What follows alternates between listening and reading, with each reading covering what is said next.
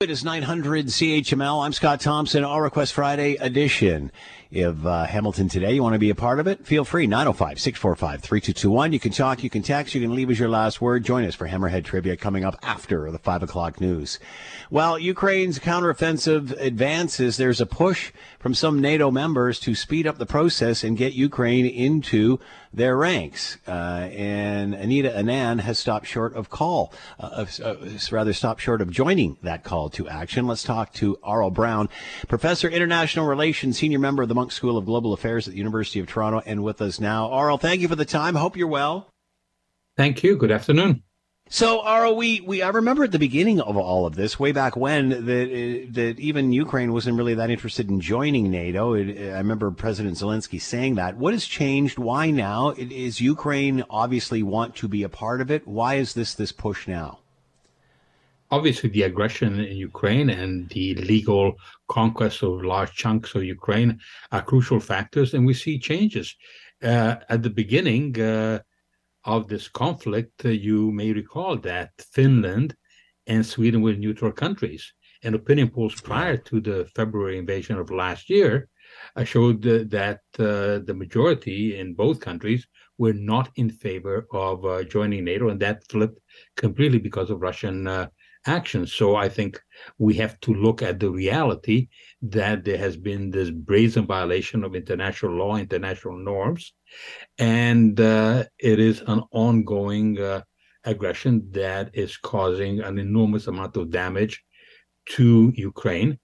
And naturally, they would like to have protection in, in the future.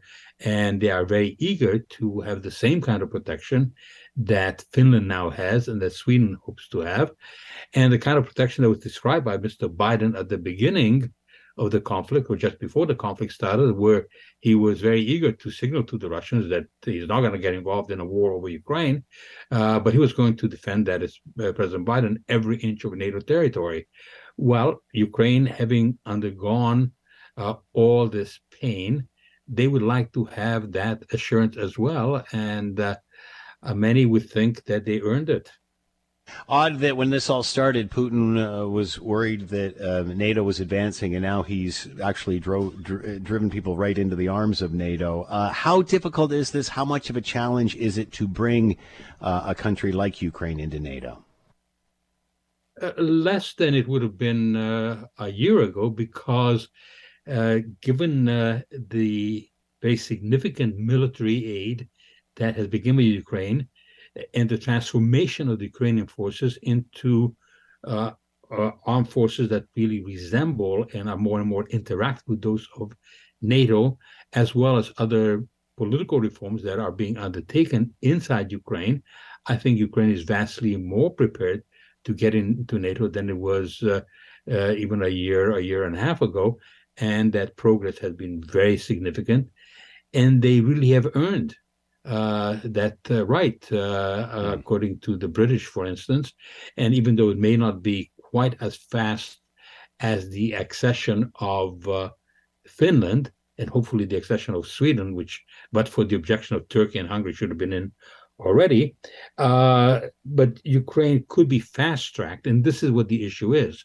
The British uh, Secretary of Defense is in favor, and the British government, of fast tracking. That is, dropping the uh, membership action plan, which had been applied to so many states previously, but not to Sweden and not to Finland, uh, because that is a prolonged, it's a useful process, but it's a prolonged process.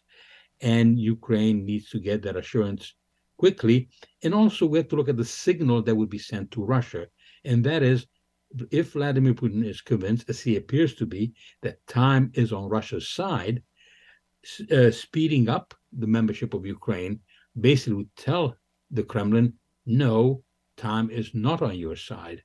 And uh, maybe you should cut your losses, uh, give up the territories, and come to some kind of negotiations that are meaningful rather than preserve this hope that Vladimir Putin has that somehow the West will fall apart that he will still prevail in Ukraine, and that it's just a matter of time before he can turn around what has so far for Russia proven to be a strategic disaster. Uh, why has Canada stopped short of joining that call? It's a very good question, and and uh, I've been puzzling over this because we have generally been very supportive of Ukraine. We have been generous with financial aid, uh, somewhat less so with military aid because we just don't have that much to give. We could be a little bit more creative. The Danes and the Dutch are buying tanks for Ukraine. Uh, and we could do the same kind of thing on a larger scale because we don't have that much to give. Our own forces are way below what we need for a country this size. But I think there are maybe two factors involved in this.